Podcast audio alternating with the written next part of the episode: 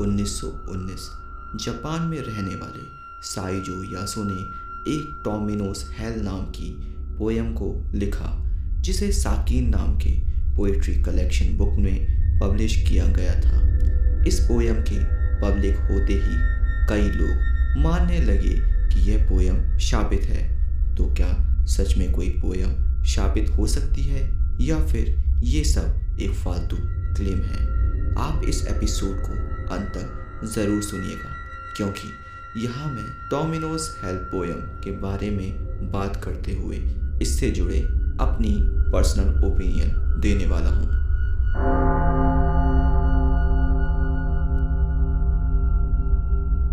उन्नीस सौ बीस के दौरान लोगों का मानना था कि जो कोई डोमिनोज हेल्प पोयम को ज़ोर से बोल कर पढ़ता है, उसका या तो एक्सीडेंट हो जाता है, या कोई personal loss and in worst case मौत तक हो सकती है। इतना ही नहीं, उस इंसान की आत्मा भी नर्क में सड़ने लग जाती है। टोमिनोज हेल्थ के पब्लिशिंग के बाद से ही इसका नाम कुछ स्ट्रेंज इंसिडेंट्स के साथ जोड़ा जाने लगा, जिससे लोगों ने धीरे धीरे ये बिलीव शुरू हो गए कि यह पोयम असल में कर्स्ट यानी शापित है। पर असल में जिस ईयर यह पोएम पब्लिश हुई थी, तब कुछ रीडर्स ने एक्सपीरियंस किया था कि the moment they completed reading the poem उन्हें सडन हार्ट अटैक महसूस हुआ था। And majority of the readers ने हेड की कंप्लेन भी करना स्टार्ट कर दिया था। ओरिजिनल पब्लिश बुक में पोएम से पहले एक पेज पर एक वोमेंस वार्निंग में यह क्लियरली लिखा गया था कि if you read this book tragic things will happen यानी कि आप अगर इस पोएम को ज़ोर ज़ोर से पढ़ेंगे तो आपके साथ कुछ बुरा होगा। और ऑब्वियसली उन दिनों ये पोएम काफ़ी फ़ेमस हुई। लेकिन धीरे धीरे लोग इसके बारे में भूल गए। अनटिल हम सबकी ज़िंदगी में इंटरनेट आया, जिससे यह कर्ज पोएम अब ऑनलाइन अवेलेबल हो गई। जापान की वेबसाइट ट्यूशन पर इस पोएम की स्टोरी को अचानक ही काफ़ी तेज़ी से अटेंशन मिलने लग गया था और इस पोएम के रीडर्स फ्रॉम डिफरेंट एरियाज़ अपने अपने एक्सपीरियंस पिक्चर और वीडियोस के रूप में शेयर करने लग गए। एक और इंसिडेंट की बात करें तो ईयर 2000 में जापान में ही कुछ सुसाइड केसेस में ये कॉमन पाया गया था कि जिन जिन लोगों ने ये सुसाइड किया था, उन सब के घर में ये पोएम प्रेजेंट थी।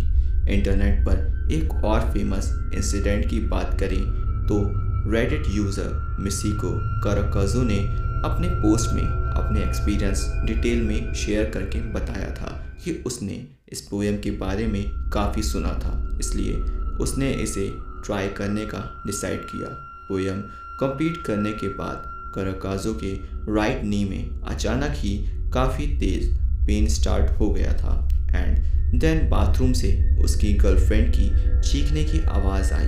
वहाँ जाकर करा कराकाजो को पता चलता है कि वाटर हीटर में इलेक्ट्रिक स्पार्क हो गया था एंड ऑलमोस्ट आग लगने ही वाली थी।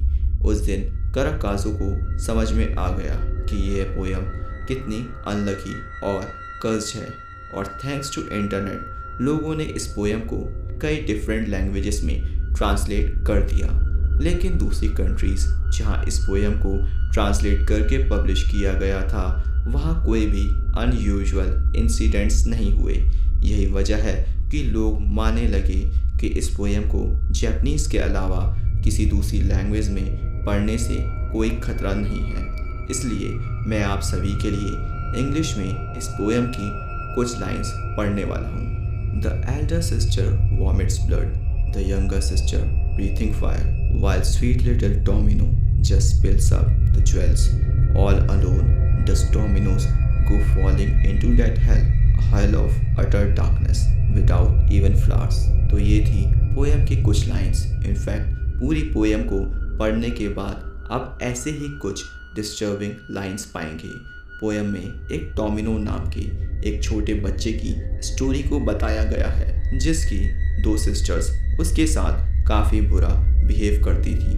वह दोनों टोमिनो को पनिश किया करती थी और वाइफ से मारा भी करती थी। इवेंचुअली टोमिनो की मौत हो गई। देन उसकी सोल हेल में ट्रैवल करने लग गई। पोएम की last line, a hell of utter darkness, without even flowers.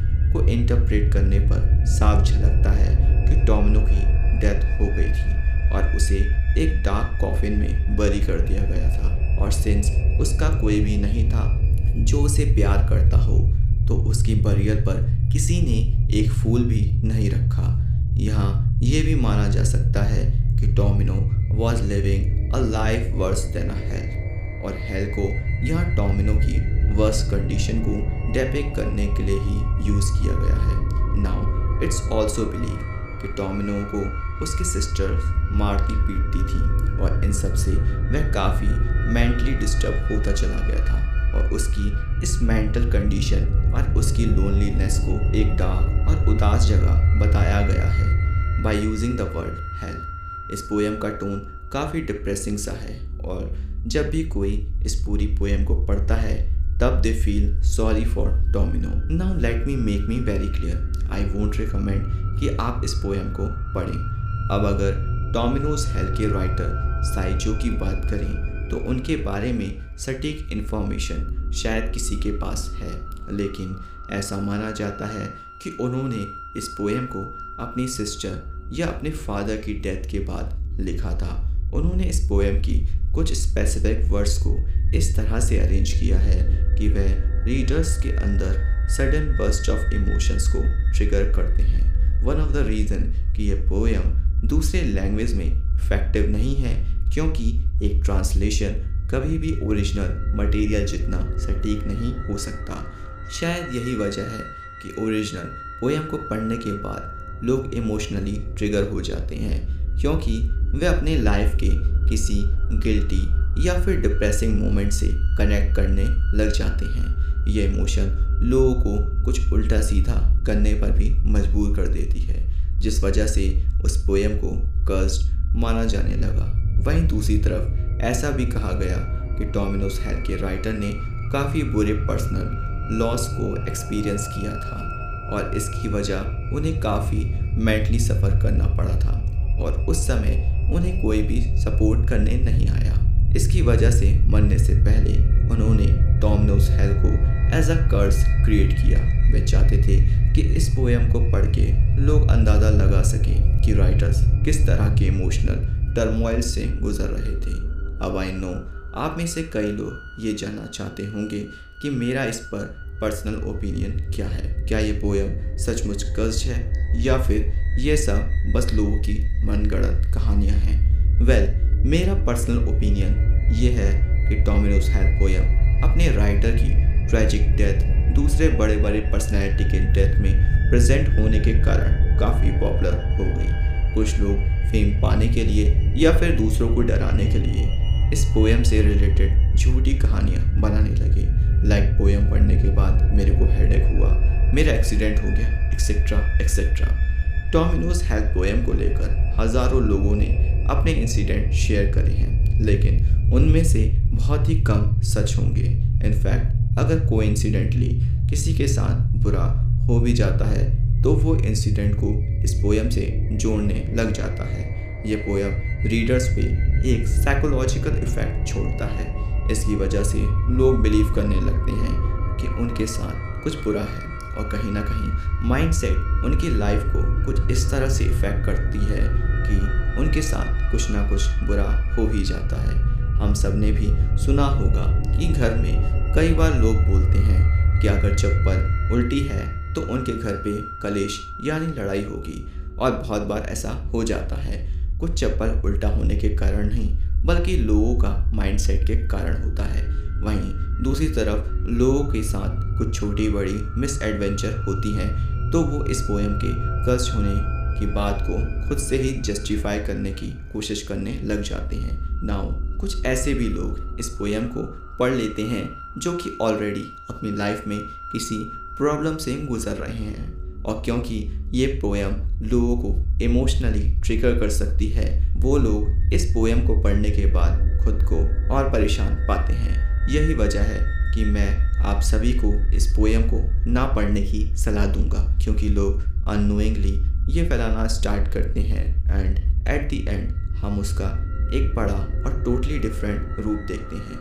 I I mean mean, अगर स्टार्टिंग में कुछ रीडर्स ने ये बताया कि पोएम सैड इमोशंस को टारगेट करता है तो धीरे धीरे लोगों ने इसे बढ़ा चढ़ा के पेश करना स्टार्ट कर दिया।